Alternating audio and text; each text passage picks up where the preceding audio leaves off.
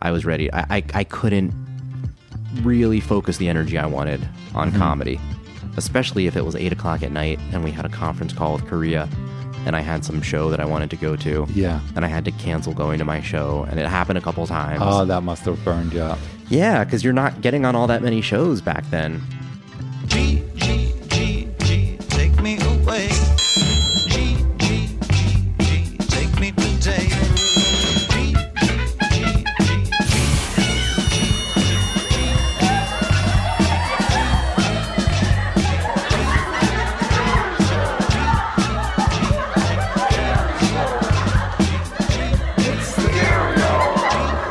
Take me away.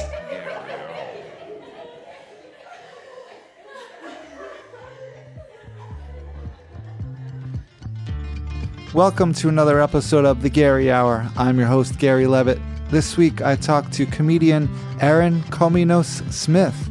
We talk about him graduating Cornell University with a degree in architecture and leaving a very promising career to become a stand up comedian. That's crazy! We're going to hear all about it. This episode is brought to you by Future Moments, makers of mobile apps for content creation. If you're a filmmaker, a podcaster, a musician, or someone that takes videos on their phone, go to the App Store and search for Future Moments because they have an app that'll make your life so much easier and your productions so much better. Thanks for listening. Check out the show notes for links and more information.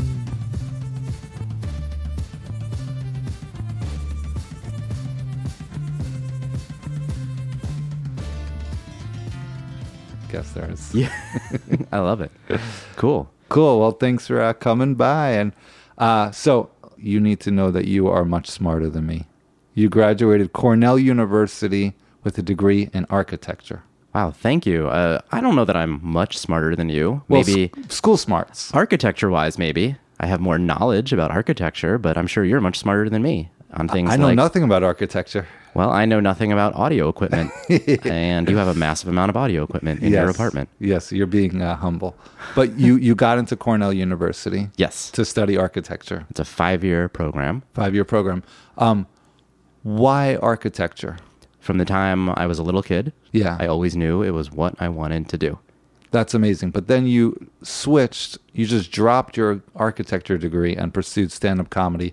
And you've been a stand up comedian for about 12 years now. Yes, so it looks on paper like I just dropped it. Yeah. Uh, I guess if you plotted my career path, Drop and the architecture. Mm-hmm. Right, you would see the line would take a sudden turn. Maybe it wouldn't even be a turn; it would be a gap to a brand new line starting. Just a big fall off. yeah. And so what it was, With dollar signs just dwindling. yes, we we said there are way too much, way too much money in architecture. I don't like all this tiny amount of income that I'm kind of making in architecture. Let me make even less in Well, comedy. th- there is money in architecture, or no?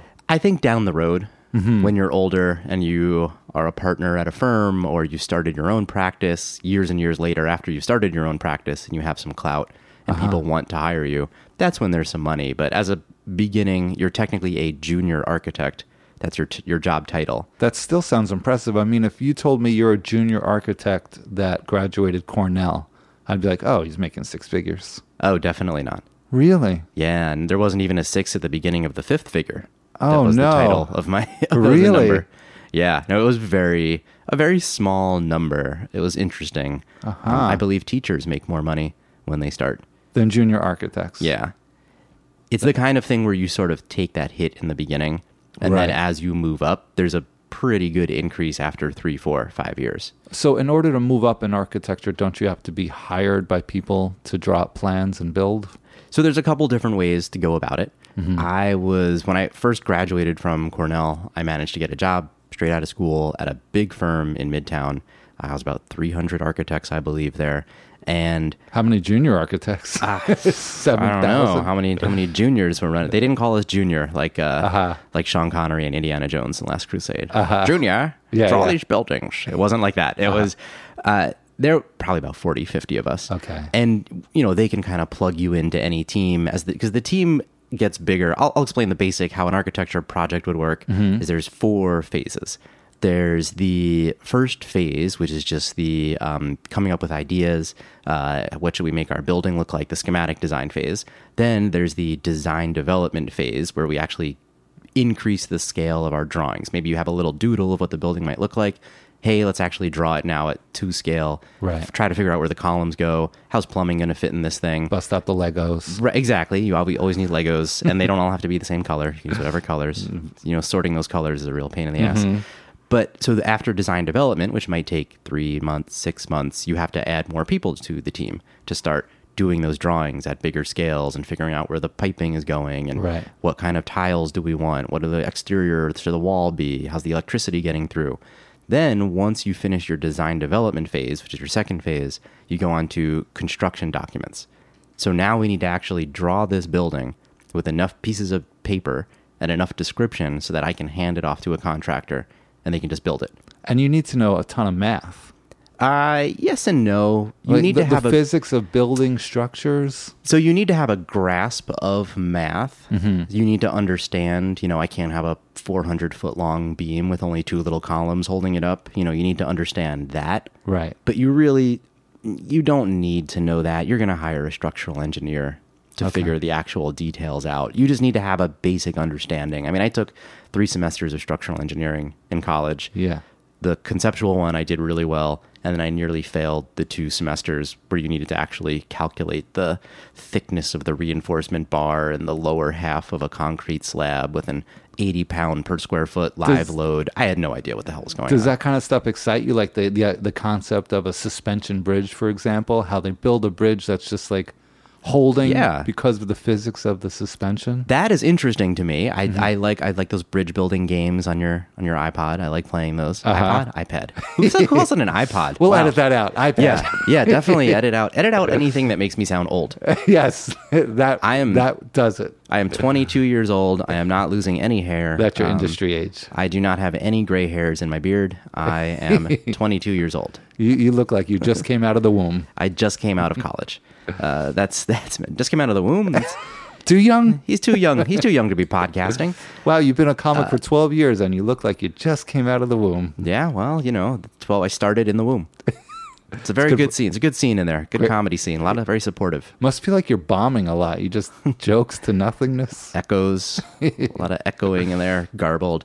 Um, but so then with architecture, there's a fourth phase, which is when they actually start building the building. Right. they're going to have a lot of questions. So that's just the construction administration phase. So if you stick with a, arch- an architecture firm for a long time, you can move your way up in that firm and go from just being a junior architect to being a senior architect. You can actually sit for your architecture exams to become a licensed architect. So Oh, you're so not that's not even licensed. included in no, Cornell. Uh-huh. you're not licensed when you graduate. You get a professional degree when you graduate from a five year program. A professional degree is required as part of getting a license to be a licensed architect. You need to get a certain number of hours doing all these different kinds of architectural things construction, development, all that stuff. Interesting. Is Design.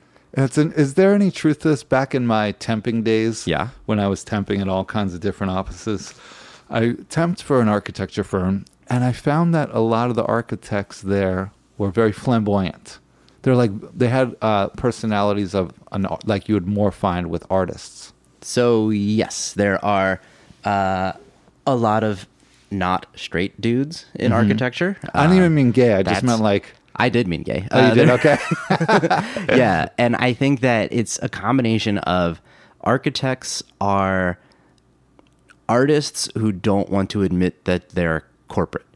yes, It's that's- it, it, we we and that was part of my problem with architecture. Mm-hmm. So there's definitely this very artsy side to it, which was great. I thought that was fantastic that I was in an office, but we everyone wasn't just talking about their stock portfolios or whatever. yeah, it's like we a could corporate talk about setting, but it does not feel corporate. so I had we had the negatives of a corporate setting in that my boss had a boss who had a boss, Right. Mm-hmm. Which is very frustrating, and you know, but we had the negatives, or we didn't have the positives of being in a corporate setting. In a real corporate setting, you know, this is my salary. I'll be getting a salary review at this time. I have an HR department I can go to. I have unlimited water and coffee. Right, you can go that that they made sure. They made sure we had coffee for sure. Um, but our HR director had quit at some point and they just never hired another one because they had this attitude of hey we're all artsy we don't need we don't need the man to deal with our human resources and it's like no no guys i actually i want to know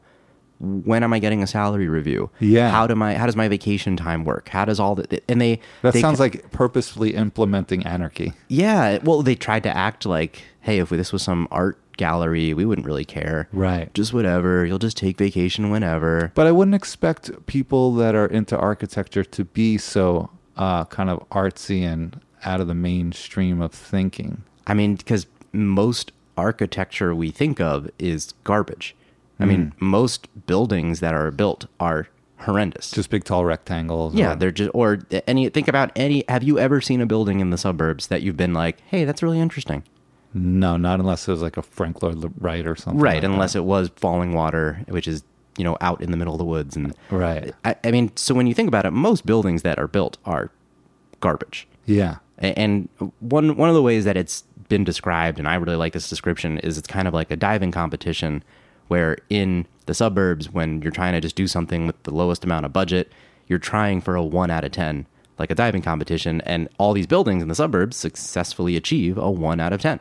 Right. Does so it it's keep the rain off your head? Yes. Does it keep you warm in the winter? Yes. right. You build s- stuff for practical purposes. Right, more practical, and then maybe you put a little two fancy columns out front, and everyone goes, "Oh, it's so nice." Aha. Right. And I say, "Well, you're not the fucking Colosseum. Why? Why are these here? Why did you put Corinthian columns Right. on your build?" Like, I think it's so dumb, but people will see that and they think, "Oh, it's architectural," Right. when it's not. I mean, when you look at it, then so rarely do you actually have an opportunity to try for a seven out of ten, an eight out of ten. So I'm not going to look around in suburbia. well, because most people don't want to pay for that. Well, exactly. So like I'm not going to criticize a Panera out in the middle of the suburbs, Uh-huh. the architecture on it. I'm not although those actually have some decent architectural moves, Hmm. which I find interesting. But if I see a building, for example, the Freedom Tower, Yeah. Mm-hmm. which is now called One World Trade Center because we forgot that the whole point of it was supposed to be about freedom and responding, whatever. That building had to be an 11 out of 10. right. And I think Is we've- it? No, we failed miserably Okay. with what we got. When compared to other office buildings, the Freedom Tower, pretty good. Yeah. Better than most other office buildings. It's a six out of 10, a seven out of 10. Right, but then you think of the structures in Europe, and you're like, it doesn't even compare. Well, that's what I mean is it was our opportunity. You can't make every building try to be a 10 out of 10. That would be not budget conscious. That would be silly. Why was the architecture so much more interesting when they didn't even have the tools and supplies that we have now? Well, because they understood the importance of architecture a lot more back then. Mm-hmm. I mean, I I'm just coming up with this off the top of my head now, but if we think back to ancient Rome, most people probably couldn't even read. They couldn't, you know, check the newspaper every day. But Yeah. if you walked by the Pantheon and you were allowed to go in for whatever reason, and you see this perfect sphere. And when you stand in the middle, you're where that oculus opening in the top would be touching right on the bottom. You're Yeah. you're physically moved and you will now probably respect whoever is in charge just because of this building. Right. You know, no one walks into a Chase bank and is like, I'm going to trust you guys with my money because of how nice this space feels. Well, it doesn't ever really feel special. exactly. Yeah. It never does. Me- Maybe they just had more time back then. Well, that too. They had a different concept of it wasn't about building things just to get them built. They knew even the head architects a lot of times would know that they wouldn't still be alive when the buildings were completed. Right. I mean, yeah. and I think there's an interesting floor plan of the Metropolitan Museum of Art when they started it in 1899 or something. And it said the progress that they were expecting, and it was like labeled on the bottom the different construction phases. And it says something like construction plan 1899 to 1999. Wow. And so someone actually realized, hey, there's no way we're going to complete this building, Right. but we we got to we don't start now, it'll never be done. right. And I mean, no one has that mentality. It finished before 1999, though. Yes, well, the building was finished, but Yeah. just this idea, though, that you know, it will still be going Right. even after we're not here. It's cool to see those kinds of values here in the U.S. There's definitely Yeah. so much less of it. Oh, than in Europe. definitely. I mean, think about every building that's built, any house that's built in suburbia. They put a roof on. You know, the roof is only supposed to last thirty years. Right. If So- you don't replace that, the building will just fall down. Yeah, I mean that's not even that's to me doesn't even seem like an architectural thing. It's just like a choice of like Mm-hmm. we don't insulate things well. Yeah. Everything's very lightly insulated, so we just burn all, all the oil to keep it warm. Yeah. Yeah, and I was in Germany a couple of years, a few years ago, and uh, I saw them insulating a building, and it was just like this thick, like almost three feet of insulation on the sides. I guess they have, uh, you know, regulations and stuff. Think about all the square footage you'd be losing inside the building now. You can't rent that out. right, You can't sell that. right. Yeah, you just pawn off the heating bill to the uh, tenant. Yeah. I mean, hey, if I'm the developer, who cares how much more they have to spend years down the road? Right. So, from an architect's perspective, is uh, something like Levittown just a total disaster? I mean, I wouldn't call it a disaster. It because there's two ways you have to look at it from an urban planning perspective and at the individual level of the actual buildings. I mean, if you're able to provide on a mass scale affordable housing to people just coming back from the war, who are probably all these guys living in Brooklyn and brownstones and crammed together, and now for a reasonable price they can get a small yard Right. and a place to park their car. I don't think that's so crazy. You found a way to mass produce. You're not building these houses one at a time and drawing plans individually. They realized, hey, we can just come up with four versions and let's build a couple thousand houses. Right. And you can pick which one. And we'll have a few little details. You can change the color of the facade. So I think that's an intriguing idea Mm-hmm. that you can create at an affordable level. People can get their own private houses Right. from an urban planning and responsibility level, is that really the best use of land and space to spread everybody out like that? And everyone now has to have a car and we pollute more. I mean, did they understand climate change back in the 1950s and late Right. 40s? I, I don't know. Is that something that architects cover? Like not only just the structure of a building, but the whole way like a town or a city would be planned and worked out with the roads and uh, mass transit, perhaps? I mean, yes and no. Urban planners are a whole other It's a whole field. other- Mm-hmm. Yeah, and I think a lot of architects. It's funny, architects by default are kind have to be sort of experts in everything. Uh huh. You have to be like if you're an architect who doesn't Uh-huh. stand up comedy too? uh, obviously stand-up comedy because you have to think how would a stand-up comic work in this space because we could make any space a potential venue uh, but yeah you have to know it down to the most detailed level of you have to be someone who's at least aware of what wall colors and finishes should be in your building Right. and you should understand that on the grand scale why are you making your building at that angle Right. are you just at that angle because that's the way the street is should you be making your building slightly angled in a different direction because the sun rises in a certain way you know Right. you kind of have to know everything Yeah. And it affects how a person feels. I mean, if you walk Yeah. Mm-hmm. into a beautiful palace every day, you're going to feel, you're probably going to stand up more straight. Yeah, why does Grand Central feel so great? You walk into that huge waiting room, and that place is amazing. You can't walk in there and not feel good, Right. Or feel elevated. And then you walk into Penn Station, and you're like, "Did a, did a bum just shit on me? did I did I just shit on a bum? What happened? You don't." Did I just shit myself? yeah, did I shit myself? I might have. I think it's okay here, but you wouldn't dream of shitting on yourself in Grand Central. No. Penn Station, go for it. Shit away. Yeah, just because of the mess you'd make in such Yeah. a beautiful space. Yeah, exactly. yeah, I mean, you kind of have to know everything. I I have personal feelings about mass transit and whatever, but that's a whole other podcast for a whole other day. Right. Yeah. So a lot of a lot of that Grand Central is the high ceilings. Mm-hmm. We I think it's it's kind of more of an ethereal, uh, instinctive feeling that you get when you're in a place with high ceilings. You're like, Yeah. I feel great. It feels so big, and you might not realize exactly that it's just that there's high ceilings. Yeah, it's the total. It's the churches are like that. Mm-hmm. Grand Central is like that. The Pantheon in Rome that I mentioned is like that. Right. This amazing high ceiling, and it's so often religious spaces that have that high Mm-hmm. soaring ceiling to make you feel closer to some higher power, which is Right. interesting because the highest ceiling of all is the actual sky. Yeah. And here we are putting a roof over it. We're preventing you from seeing it. But we Right. almost kind of trick you by saying you're used to that sky, that artificial sky being only eight, nine, ten feet above you. Let's put it 80 feet above you. And it, it makes sense that there should be a skylight so you could actually like see God during church and Yeah. wa- wave, you know. And that's the great thing of it. Yeah, you can do a little point, a thumbs up. However you however you worship in your own special way. Yes. However whatever faith means to you, pointing at God. So this this is actually surprising because I thought that you had given up uh, Uh-huh. a very secure sort of living to pursue stand up comedy.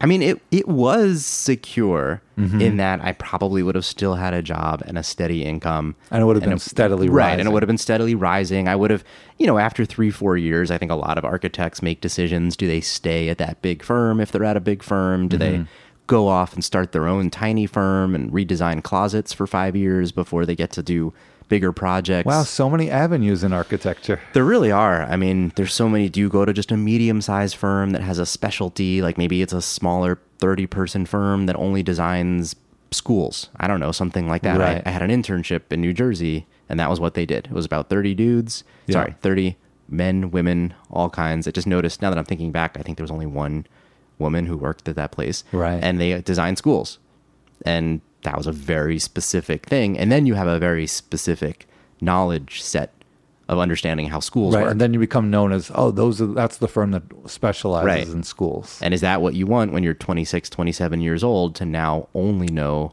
about schools Right. so there's a lot of choices to make and it, it was so it would have been steady in that sense that i would have had a pretty solid base of knowledge and usefulness for a lot of potential jobs Yeah. Do you build stuff?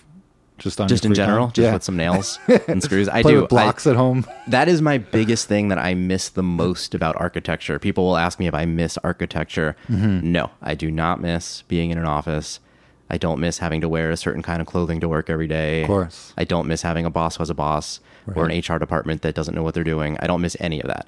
What I do miss is just making shit, Yeah. just well, creating something physical. so you can build a closet, no problem. I sure. I mean, you you more built shelves in a closet, but let's let's tear down a wall in here and let's make you a closet. Let's, Uh-huh. There's uh, that would be great because there's actually no closets in this There's no apartment. closet. Oh, I guess that's true. Yeah. Well, the problem is you lose space somewhere to gain a closet. Yeah, I mean any indentation in the wall, they could have just put a closet. But Could have they- Mm-hmm. made this whole thing a closet. We could Yeah. be in a closet. Maybe this whole thing. Maybe we're thinking about it the wrong way. This And is we're a New York apartment. We're we're in a closet that doesn't have any rooms. Yes, That's what this apartment is. this It's whole just- apartment could be the closet for next door apartment. Yeah, we're in two adjoined closets. Your bedroom is the closet for the living room. yeah. I mean that's just what they do in New York. You just more space, no closets. That's the way we should be thinking about it. But yeah, I, I love any.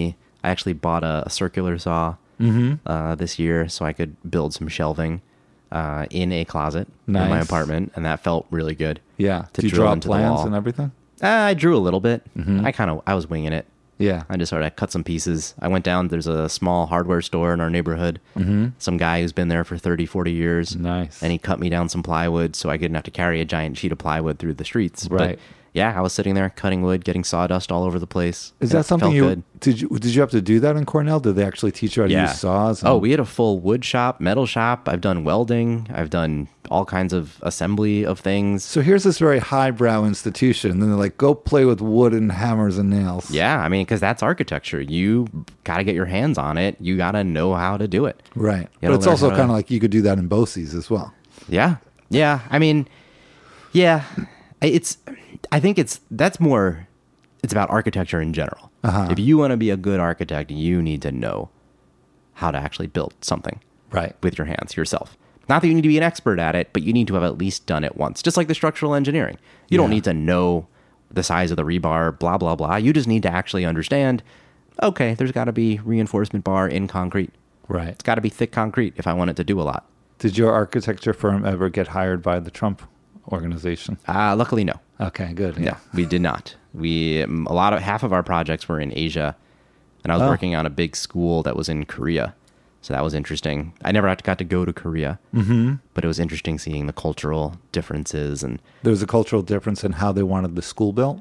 uh, just how the Korean firms that we worked with just had you know their hierarchy and their respect of their elders and Right. whenever we'd have meetings or phone conferences with them it was just an interesting you know i feel like in america we're like hey we're kind of all on the same page Right. and then when it was something with them, it was about respect and bowing. And Yeah. when Uh, the boss is talking, everyone is very quiet. Right. There's a thing with age there. Uh, a Korean friend of mine told me that age is kind of built into how you address someone. Yeah.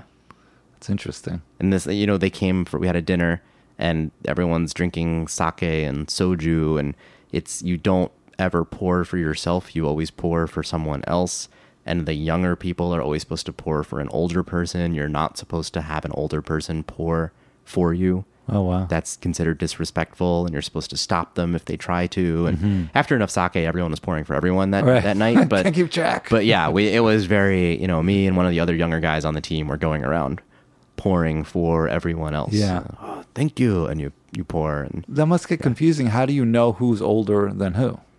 i mean for luckily for us it was pretty obvious because these were like Right. Well, some you're right out of college, right? some really old guys and then the two of us you know those so it was pretty clear that these were the ones who should not be pouring and you know by the end of the night it actually was kind of funny when one of the bosses from this korean company was coming up to me oh mr aaron please please and then he would pour for me and i was Uh-huh. trying to get him to stop and he just he wanted to so i guess that's a sign of respect for me i Yeah. don't i don't know Yeah. Or just their sign of respect for uh, our culture. yeah yeah it was great it was it was nice it Mm-hmm. was eye-opening to learn about those other cultures Yeah. So, what made you decide to do stand up comedy? What was the itch? Yes. So I guess going back to even maybe your very first question about making that career turn. Um, Mm-hmm. So I always loved comedy, even in middle school, high school. I was in my improv group in high school. You had an improv group in high school. Wow. Well, we we made it. We just decided to make Uh-huh. Yeah. Uh-huh. one. Uh, we didn't actually have one, and this was when "Whose Line Is It Anyway" was really big. Right. So we were like, we could do that. And there was a really crappy improv group in one of the towns near us that we used to go to like at least once a month. where'd you grow up? Uh, this is in New Jersey in Monmouth County. Okay. And we used to go in Red Bank at a, an internet cafe that was called just the Internet Cafe. used to- Creative name. Yeah, I, it was a really dumb name. Um, but they used to have an improv show every Friday and Saturday night at like 11 p.m. And we used to go to these shows so often. And it Mm-hmm. was usually pretty good, but it was mostly high school students who would go. Hmm. And, you know, we would laugh and die. And then we'd like talk about what they did. And we'd realize that actually wasn't that clever, but it was still fun. We still Right. had fun. A lot of fart jokes. Can I get a suggestion? Proctologist. You Right. know, it was a lot Oh of my that. God. Gynecologist. I can imagine improv in high school just being oof, Oh, it real was- lowbrow. It was some of the fun. I mean, you can't get funnier than proctologist. And then the first prop he grabs is like a hockey stick, Right, and a yeah. flashlight, and you're just like, "Whoa, this guy's great. This guy's hilarious." Um, He but so didn't go from X to Z. He went from X to X. he went, he went from X to W. Somehow went backwards. Yeah, right. He, I mean, it was like it was so much fun, and I did it a few times in high school, and I also used to perform in these competitions where you'd ha- uh, it was like a whole bunch of speech stuff. There was serious speeches, there was dramatic speeches, there were all these different categories you would compete in, and one of them was called an impromptu category, where you'd pick these three topics. was it a public speaking contest? Yeah, it was like a public speaking. All these high schools would compete against each other, and you'd travel around like once a month and go to these tournaments on Saturdays. And so I competed in those. But wh- what was the theme of the public speaking? Well, so some were just you would pick a famous speech. Okay. So I didn't do that. There were so many categories. I didn't do the debate ones. I didn't do the speech ones. I didn't do the dramatic ones. I just did the impromptu ones where you would get a random topic like my life as a garden hose. Aha. And you had seven minutes and you could break it up into preparing and presenting time. It was called forensics. Right. because forensics doesn't just mean the study of dead bodies it means the art of proving your argument so that's really you know because that's what forensics is proving who did what Right. based on evidence but this was so it branched out from just debate into also humorous stuff dramatic stuff and just speech in general and then you would go and do a little you'd say i'll prep for three minutes and everyone would sit there quietly and then for four minutes you would go up and either tell a fake story or do characters or do whatever and And you weren't scared of public speaking. no, I loved that stuff. That I because as soon as you would get a laugh, I would Yeah. just kind of black out into it, and, then I would finish, and I didn't even know what I said. you had known of stand up comedy already. oh yeah, I mean, my parents loved Robin Williams, and they had a VHS tape of Robin Williams live at the Met. Okay. So you And- had seen that growing up. Yeah, and they had showed that to me when I was really little, and I loved it. Right.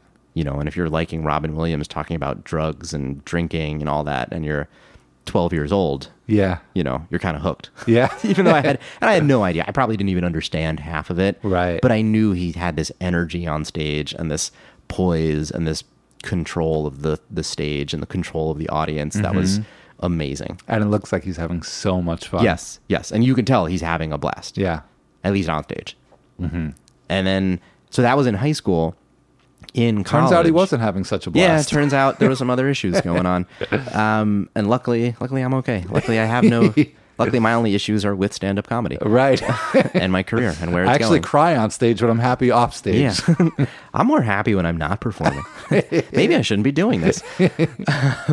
I and then in college I was in my improv group in Mm-hmm. college and then when I had my job in New York City I had an internship even when I was still in college and I did my very first bringer show where you have to bring audience members to be Right. allowed to perform. But So had you done an open mic bef- before? I never that? did an open mic, I never did anything, but I wrote out a 7 or 8 minute stand up routine. Uh-huh. There was a lot of characters obviously cuz I was doing short form improv. Right. So it was a lot of so my grandfather But on it the was all Greek side. scripted. Yeah, yeah, and then then I would just rant in characters and and I crushed. Uh-huh. I mean, this is we're talking like twenty year old Aaron doing an, a bringer show in the middle of at Gotham Comedy Club at the old Gotham Comedy Club in front of hundred people. Yeah. just demolishing half because it was some bunch of my friends in the audience, Yeah. but ninety percent of the audience didn't know me. Yeah, it's that weird beginner's thing. Yeah. A lot of people do well their first time. Well, it's because one is you don't know how not funny you are. Right. You don't know how hacky you are. Right. So you have the confidence of someone who thinks you are the greatest performer ever. Yeah, that beginner's mind, that Yeah. kind of ignorant And- sort of. But that confidence is half of what sells your jokes. Yep.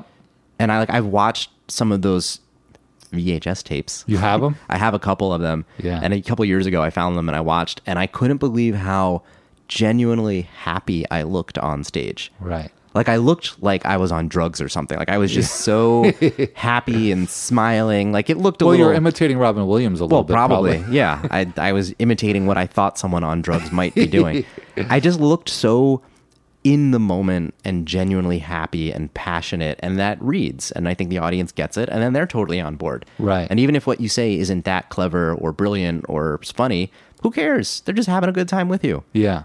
But watching it now as a more experienced stand up, do you see like a lot of times I'll see a beginner do well, but you'll be like you could tell from their act and their demeanor and their body language that they're a beginner.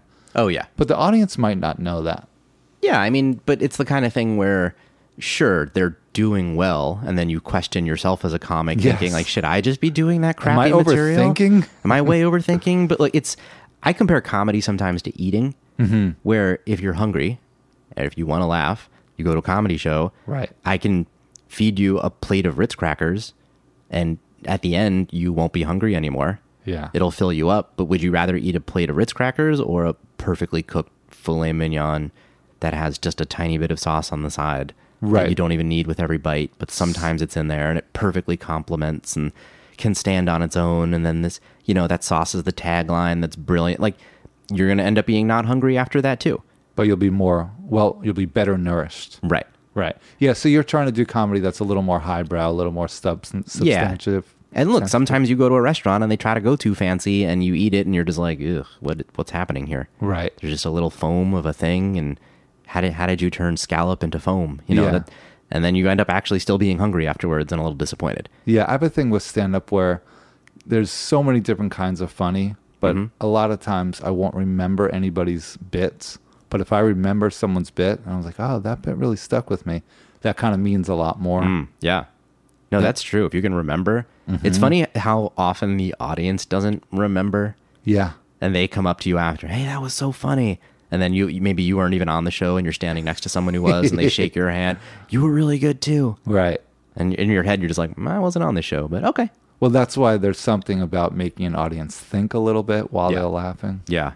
Yeah. No, definitely. That um Oh, but yeah, so I did that stand up. You did that first Bringer show. That was and I still was in college at that point. So this is like 2002. and you killed where you're like, oh my God, I'm going to be famous in a year. Oh, I knew for sure when I graduated I was just going to be a famous comic. Uh-huh. So I got the job in New York City, was doing some open mics, did a couple more bringer shows. While you're in the architecture. Yeah, I had my job. I was about a year in. I was taking some improv classes at Upright Citizens Brigade. I thought I was going to be a, you know, a gunslinger and just shooting, knocking down, and being a famous performer within a year or 2 And uh, for sure, obviously, that was so easy, right? Yeah. And this is like 2005, and I had a coaching session with Jessica Kearson, who's one of my favorite comics. She's amazing. If you don't know who she is, you should look her up right now. She is fantastic. She She's finally has a Comedy Central special coming yes, out. yes. She's recording. I think in just a week or 2 Mm-hmm. It's pretty soon. But Bill Burr Presents, I saw. yeah, yeah. That's cool. So she's amazing. And she said all the right things to me at this coaching session.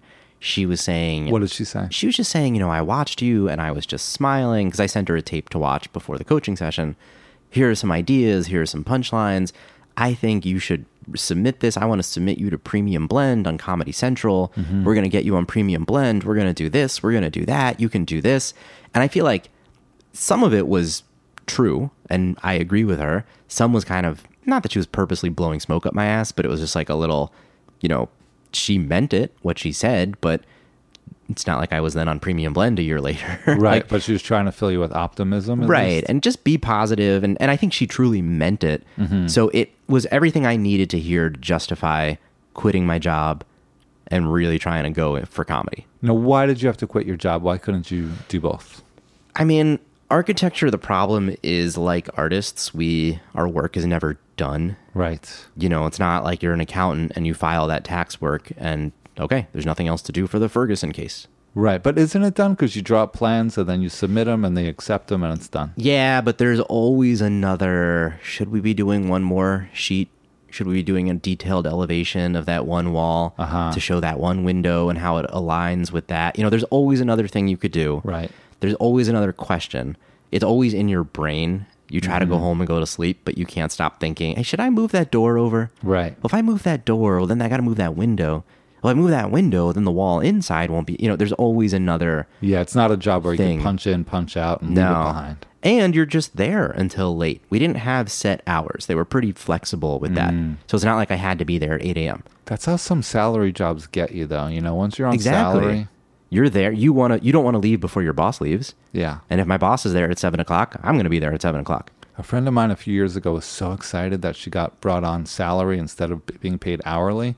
And then I asked her to, and she's like, "Yeah, it's great. I'm I'm working a little more." But then we broke it down. It's like you're making less hourly, Hourly, yeah. than with the salary. Yeah. I mean, sure, if it's like noon and she's got to go to the post office and it takes longer, then they're like, whatever. So you're gone for an hour and a half. Right. But, you know, there's trade offs. And I just didn't, yeah, I was ready. I, I, I couldn't really focus the energy I wanted on comedy, especially if it was eight o'clock at night and we had a conference call with Korea and I had some show that I wanted to go to. Yeah. And I had to cancel going to my show. And it happened a couple times. Oh, that must have burned you up. Yeah, because you're not getting on all that many shows back then. Right. I mean, now I'm not getting on all that many shows either, but that's just because, you know. But you're you're pursuing things more professionally. Like I see you're doing a lot of colleges. You're you're you're kind of above just like I want to get on all the hip bar shows. Yeah. I mean, I'll take them if people. Of course, if people yeah. got them. I need more stage time. I mean, well, that's because I've gotten so much more of a perfectionist with my material now Mm-hmm. that I want to go and tell that same joke 300 times to get the Mm. wording and the tone and everything down Mm-hmm. correctly. And, and it's hard because so many shows in this city, the audiences are so different. Yeah. that something may do really well at one place and then not that it'll bomb at another place, but it just won't do as well. And you think, oh, I should I should tweak that word when I Yeah. said that word, and then you go to the next place and you're in front of a bunch of tourists, and now oh, too many words, okay, Yep.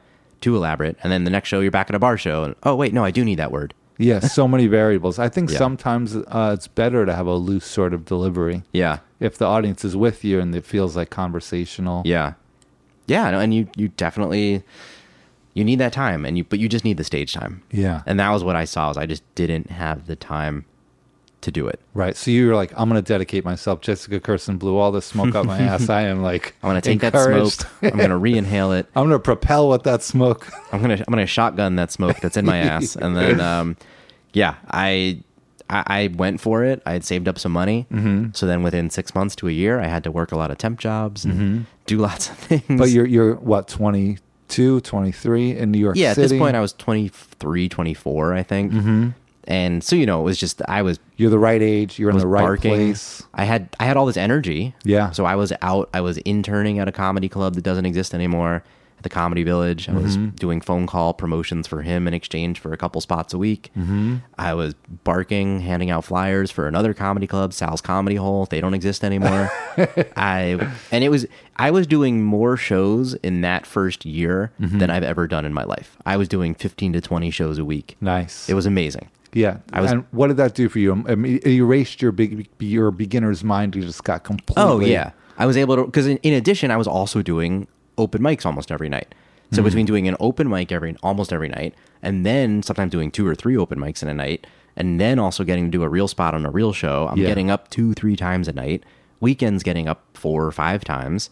I was able to actually write material and develop a comedian's confidence on stage. Not a confidence in because of ignorance, but a confidence because of actually Experience. I've been up here enough. yep. I know what's funny. I Yeah. know what's going on. Did that confuse you at the time? Because uh, for people that don't know, an open mic for comedy is just almost always all comedians that are ba- maybe half listening. They're and it's just waiting- open to anyone who wants to show up. anyone. So you get people that have never done it before and whatever. Those are actually the better audience members, people that haven't Yeah. done it before. But uh, it's often open mics. You just do material to silence. You know, if you get a if you get a smile or a grimace, that's a really good sign. Yeah, the only way you get a response is if you have other comics that you're friends with who are actually listening Right. and paying attention because everyone's just in their head Yeah. confused. Or you say, "Oh, well, that didn't work." Then that'll get a little laugh. yeah, they because they're they're not laughing at what's actually funny, and they almost don't like when you do rehearsed material. Right. They can almost sense. Wait a minute, that's po- that's a polished joke right there. Mm-hmm. Don't come do our open mic and do your real material. Yeah. So did that confuse you being 23, 24 and then doing club shows also? I think I had gotten used to doing the crappy check spots and it was it was great. It was what I needed at the time to build confidence on stage and get some more material written. Right. You know, not only have 5 minutes or 10 minutes, but actually get up to 12, 15 minutes of of material, almost so- none of which I ever do now. But I definitely remember having some audition after a year or so of doing this and it was like a real crowd, the audience is paying attention, and I was almost confused that I would do a setup, do a punchline, and they were laughing, and I didn't have to stop to comment on their reaction to my joke.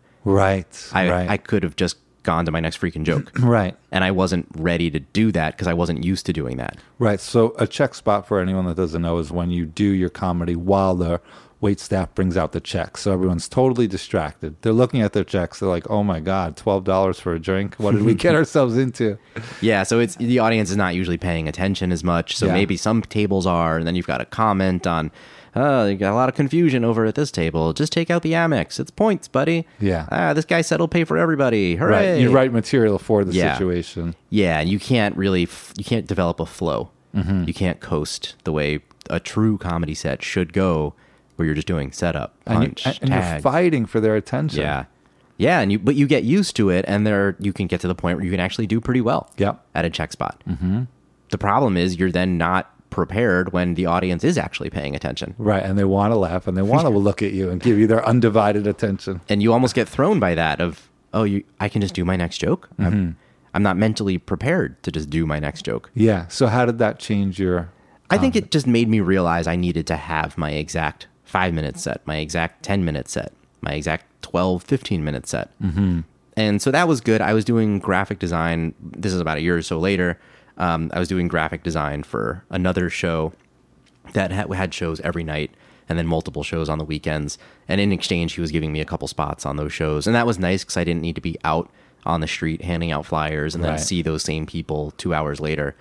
I just looked like an actual comic who was booked on the show. Right. Um, so that was when I really started to then develop the set, you know, a five minute set, an eight minute set of knowing this joke, then that joke, and then the transitions into that joke. And if that doesn't go well, we can go in this direction and being ready. So that was, you know, maybe two, three years in that I was able to do that and then start developing not the weird material that open mic comics would laugh at, but more universal material. Yeah. How did that change? I mean, it, it's also different. Like, it, you must have changed depending on what club you're at as well, because there's so many different audiences, different tastes. Yeah, I mean that's the the hard part about comedy. How Mm-hmm. do you develop material that's universal? How do you develop material that will work at a club in front of tourists and will work at a club in front of New Yorkers who are maybe a little more savvy Yeah. and understand more references, but also work at a more alt venue, at a bar show, at a side room in Brooklyn with 35 kind of hipstery, kind of gentrifying white people. That are but also- overstimulated. yeah, that are overstimulated and younger, but then it's also mixed in with the people who've been living in the neighborhood for 30 years and 40 years. And, you know, how do you get those jokes that work for everybody? And the answer is sometimes you just can't. Sometimes it doesn't exist. And you might not be the kind of comic that works for every kind of show. Right. But there is definitely material. I have seen comics that can do that same material. Like Jessica is someone who could go, Jessica Kirsten could go into any of those rooms Yeah. and just will crush. Right. And she also has a very high energy Yeah. that works. Yeah. High energy definitely is helpful Yeah. for that. I mean, uh, if you try to watch like a very slow, deliberate comic that you need to be on board with, that's, I think, always a potential risk. If you need the audience to be truly on board with you, when they are on board with you, you will do great. Right. But if they're not on board with you, you will look like a moron up there. You're right. Like you- you look like you have no idea how badly you're doing too, because you're trying to stick to your guns, and I'm just gonna power through this. And so then my dad said, and And the audience is To already- silence. Yeah, the real audience is too drunk, too rowdy. They're not slow. Like or or they're totally with it, and but they're just silent, and they didn't like your first joke, Right. And now you look like some moron who's like continuing with that same stuff that you already know they don't like. yeah. Where do you consider yourself as far as that energy and preparedness and scriptedness? Uh, I'm at a weird place where sometimes I'm a little more energetic. Mm-hmm. I I've had friends describe me as a frenetic comic on stage, Hmm. which is funny because I don't think of myself that way. But I think when I'm hosting and when I'm when I'm panicked, I'm Yeah. much more energetic. Oh, guys, we're having a good time. We're feeling good. This table over here, yeah, you guys are good. So my dad, and then I'll go into whatever bit, and then come Right. back and jump around and I I like being able to jump around, but lately I've been watching some of my sets and I've been doing it too much. Too much. mhm. And it's like just do the material. Now, is it different? you- I see you're doing a lot of colleges. Mm-hmm. So, is that different for you than doing clubs? Yeah, colleges are their own animal. Mm-hmm. They're fun, they're exciting, they pay really well. Yep. Mm-hmm. You get to perform for an hour. It's just you. There's usually no opener, no MC.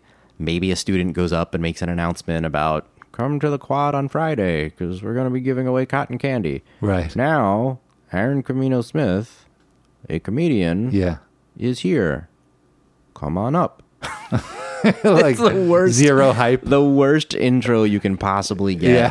And even that, what I just did there was more confident than half of the intros you get. Right. You have to be your own MC. You have to be your own opener. Yeah. You have to be the own your own closer and headliner. You have to do all of it. Right. And you have to structure your material in a way that they're going to stay interested for an hour. Right. Because the reality is they all have their cell phones right there. Mm-hmm. And at any moment, if they get bored, no, I'm just going to open my phone, f- scroll, scroll Instagram Yeah.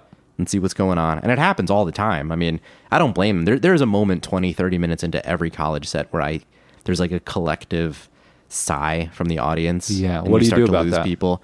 You just ignore it. You just know that if they're still sitting there and they'll, sometimes they'll get up and leave, Right. which is, you can't take it personally because it's usually a free show Yeah. if they don't like it, then great. I mean, I had a show a couple weeks ago out in Indiana where a good amount of people left about 30, 40 minutes in.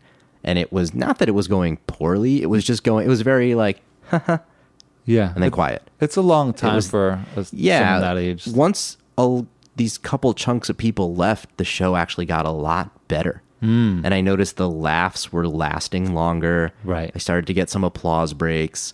The material shifted a little bit. I mean, it's hard because you have to plan, you know, telling some stories mixed in with setup and punchline and your setups can almost be a little longer Right. at colleges and you're also performing in front of 19 year olds and 20 year olds who've never been to a comedy show before in their lives and they don't understand what what's going on They've been- never lived on their own. yeah, they've never lived on so their many own. They've never had a experiences. job. There's just so many things. You're not gonna not gonna talk about. So being married's interesting, Right. They Even the don't know. common tropes of comedy.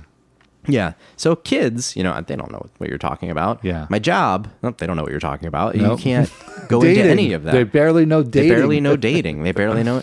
So writing an essay, what's up with that? You know, Yeah. you can maybe do that. So what do you do? Do you have a lot of material that's geared towards that age group? I have some stuff. Mm-hmm. Like I'll always joke about, you know, who's the kid wearing flip flops, even though it's thirty degrees out. You know, who's the Right. kid in shorts? Who, Right. you know? So I I do a little bit of that, but I have found they don't like to be talked down to in the way no one would want to be talked down to. Right. How about just being talked to? Like, can you do crowd work with them? You can definitely do crowd work. There are a lot of times they're more shy. They don't understand what is going on. When you Right. ask them a question, they get confused. They'll then think 20 minutes later, he talked to me, so now I'm just going to yell something out. Right. And they Yeah. interrupt when you're actually getting a flow. that is the danger of crowd work. You're Yeah. opening up that gate.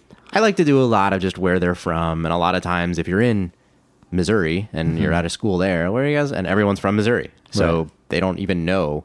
And then I, it's hard because I have a lot of jokes about New York City. Right. So I try to structure it as less about New York City and more just, so let me tell you about the weird things that happen in this magical place called New York City. Right. Right. You know, instead of just like, guys, isn't it weird when, you know, and you can't be like the subways in Missouri. Right. They don't know what you're talking about. So I, I do have some lead in jokes for a couple minutes about how crazy New York City is that I don't even do when doing those jokes here in New York City. Right. Well, that could be interesting to them. Yeah. So, because then they kind of get that. I talk about like why New Yorkers are so tough and things that happened and things that it would, if you did it here, people would just be like, okay, you're not, this isn't Right. new to us. Yep. So, so there are some jokes like that. But in general, the colleges, they're amazing. You get Are, to Mm-hmm. are you perform an finding hour. that thing with uh, the PC stuff and oversensitivity?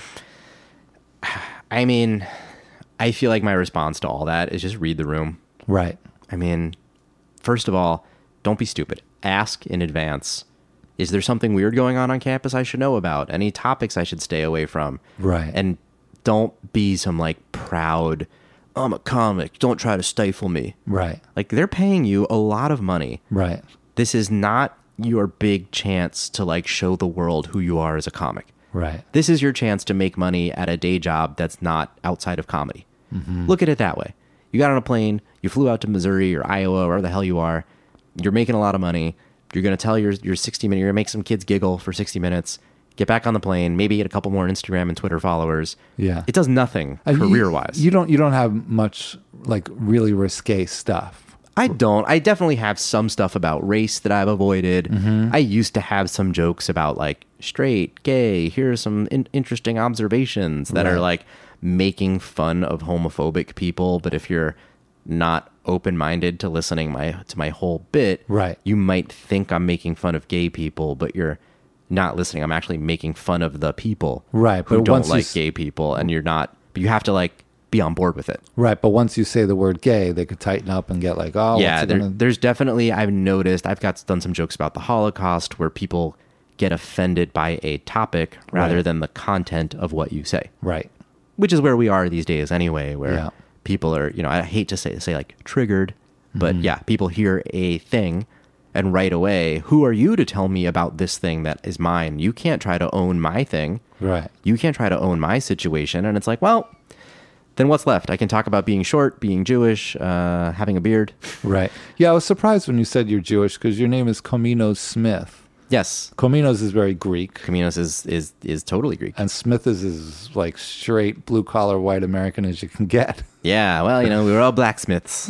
From all Oh, that. right. There no, you go. There, no, no, there are no blacksmiths in my family whatsoever. I think way back, my great grandfather might have like made done leather work and made belts. Uh-huh. My dad has a leather hole punch that he used to use for belts, Mm. for putting holes in belts. Um, but no, Smith.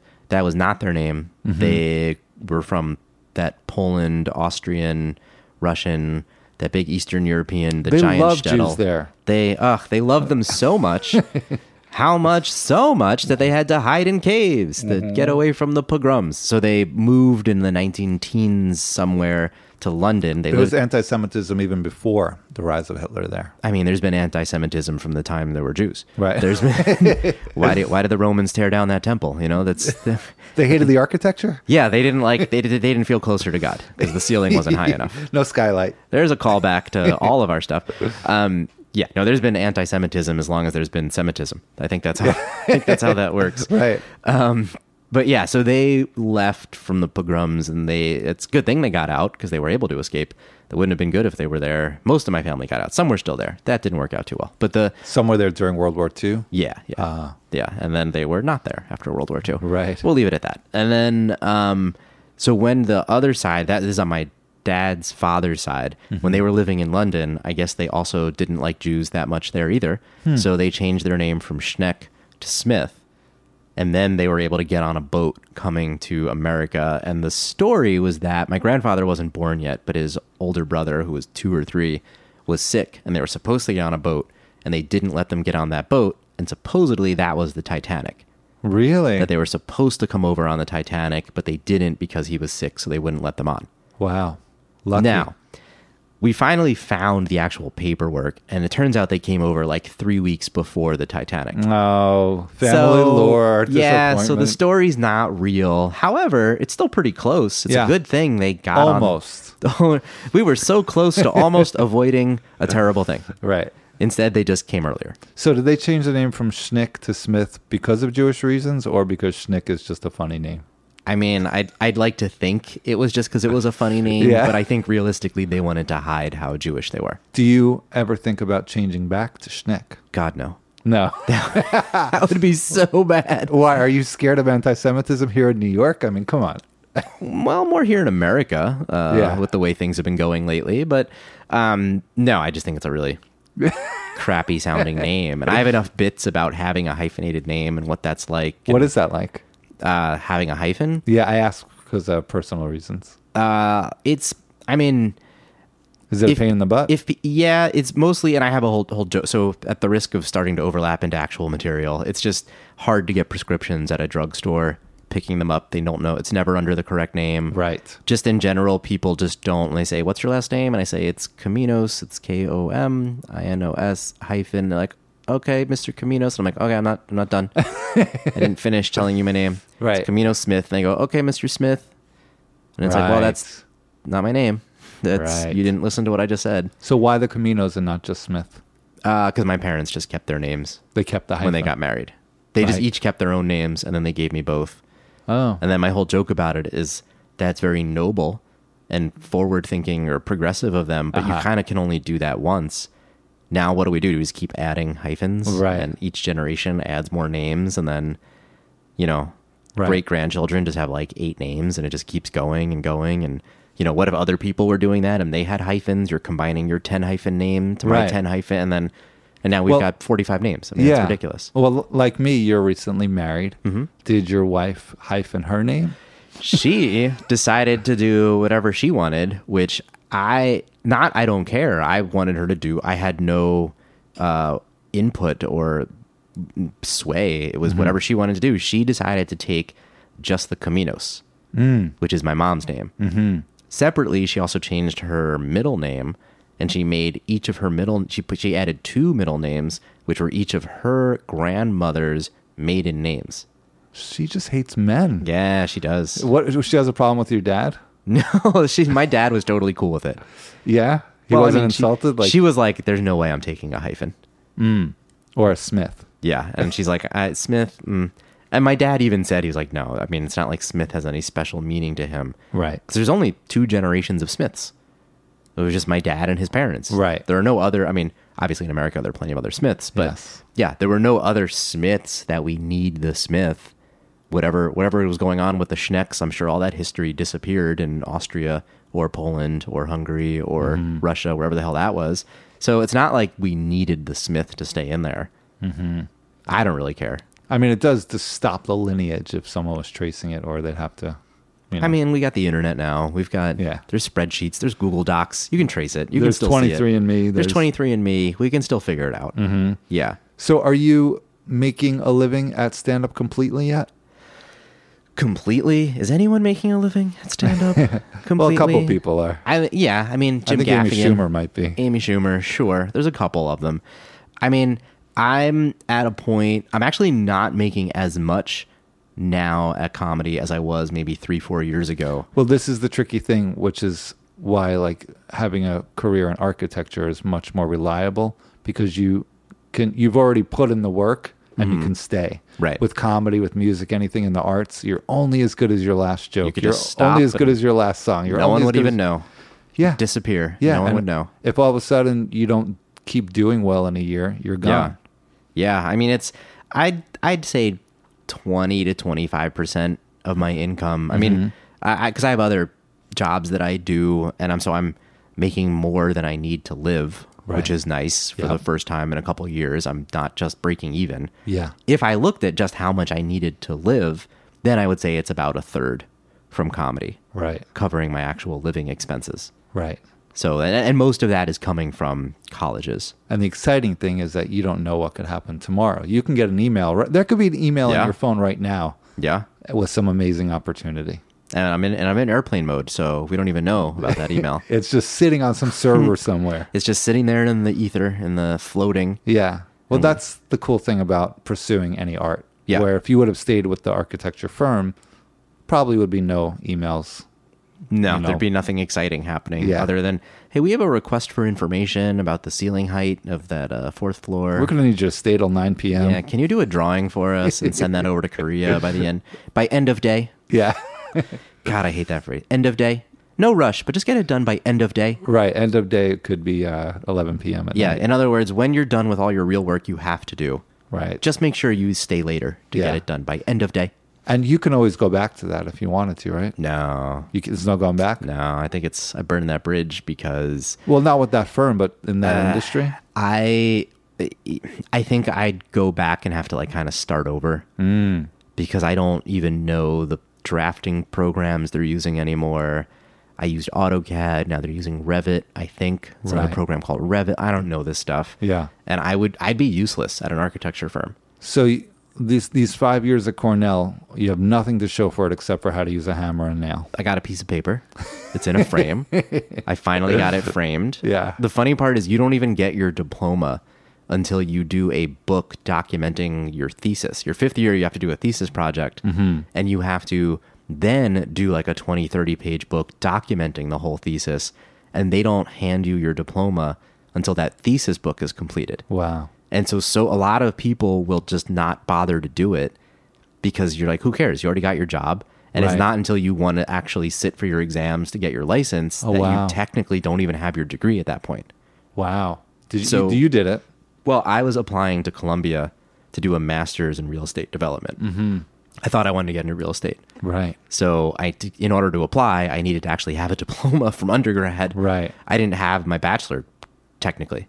Wow. Cornell to Columbia. That's very impressive. I tried. I applied. It was a one-year program. You were almost so impressive. I was almost so impressive. Now I'm only just kind of impressive. yes. Um, if it if it helps, I can uh, I can juggle two tennis balls. Is that Mm-hmm. impressive? Yes, absolutely. I'm just and you trying to can think of- you can hang your uh, you know how to hang your your degree up on. And I the know wall. how to hang it. I know how to sink an anchor first. Yes. Into drywall. Uh, you have a bunch of shows coming up.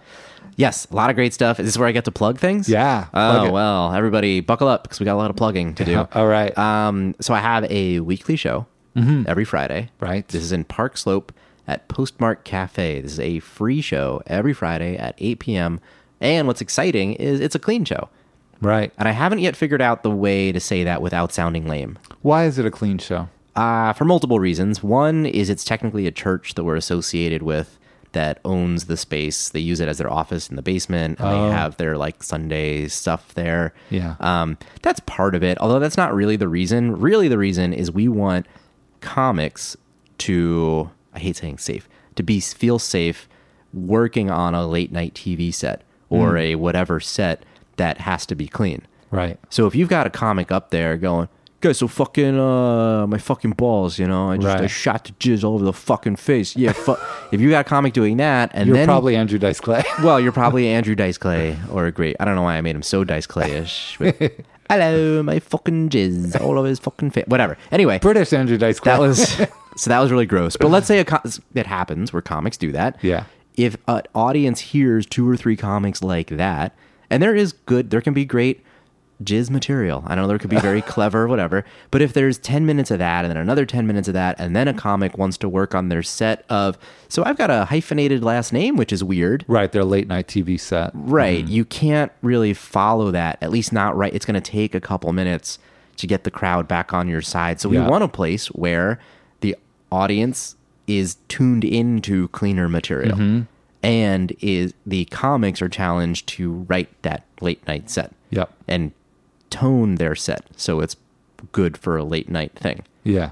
I mean, I just did it a couple weeks ago and it didn't feel churchy or anything. It felt No, because it's not. It's not like, oh, this is the church that runs it. It's not. Yeah. It's just that we like it to be clean. And not that it has to be like lame and boring. And, you know, it's not. No, it's a just, good show. I didn't re- really even notice the clean clean factor. It is funny when comics go up and forget that it's clean and they'll say fuck five times. Right. And then they'll remember when they say, like, yeah, who gives a shit? Oops. Sorry, guys. I just said shit. right. And it's like, you also just said fuck five times. It shows you as a comic how little cursing you need. yeah. and how unimportant it is and how yeah is there is there some like darker material that i sometimes don't do there sure but that's the idea that's why it's a clean show and half the Mm-hmm. Right. time the audience doesn't even know and i've watched comics destroy there Mm-hmm. being clean and then do that same set in other places not as clean and not do as well Yeah. and i'm always like hmm how do i tell this person how do i tell her she shouldn't curse as much Right. because she crushed on our show and now she's just doing okay Right. with the same jokes Yeah. Sometimes it can be a crutch. yeah, definitely. So, but so that's every Friday. Mm-hmm. Postmark Cafe. It's Yeah. Mm-hmm. called the Living Room Show because you feel like you're in someone's living room. Yes. There's couches and chairs, and everyone is there's no faraway seats. You can't hide anywhere. You have a website. Uh, that is Living Room Show NY Mm. because Living Room Show was taken. Mm-hmm. I'm sure it was. So Living Room Show NY. Um, it's also Facebook.com slash Living Room Show and Twitter. It's on Living Room Show and uh, Mm-hmm. Your Instagram personal Living email. Room Show. Your personal website. My personal website, funnyaaron.com. nice. I am on Instagram at Funny Aaron. I'm on Twitter at Funny Aaron. I'm on Facebook at Funny Aaron. consistent branding. That's good. That's first lesson 101. You're getting a Yes. free marketing lesson right now. Uh, so I got that show. I have a monthly show at Gotham Comedy Club. Nice. That's the fourth Saturday of the month. Nice. It's a 10:45 p.m. show. I also have a podcast. Uh, I haven't released too many new episodes lately, but it's a podcast called "But I Also," Mm-hmm. a podcast exploring not only what you do for a living, but also what else you love to do. nice. And I'll put links in the show notes as I Right. do. And that is butialso.com. And I think that's all there is to promote and plug. I think I think I've got it all covered. That's good. I think that's uh, that's enough. That's enough stuff. You sure? You don't have ten more minutes for me to talk about even more things. uh, awesome. Inspiring. Thank you. And thank you, Gary. Are you going to plug anything? No. No. No. It's all in the show notes. Okay. Yeah, and Check it's- out the show notes. Yes. This was amazing. Thank you. Thank you.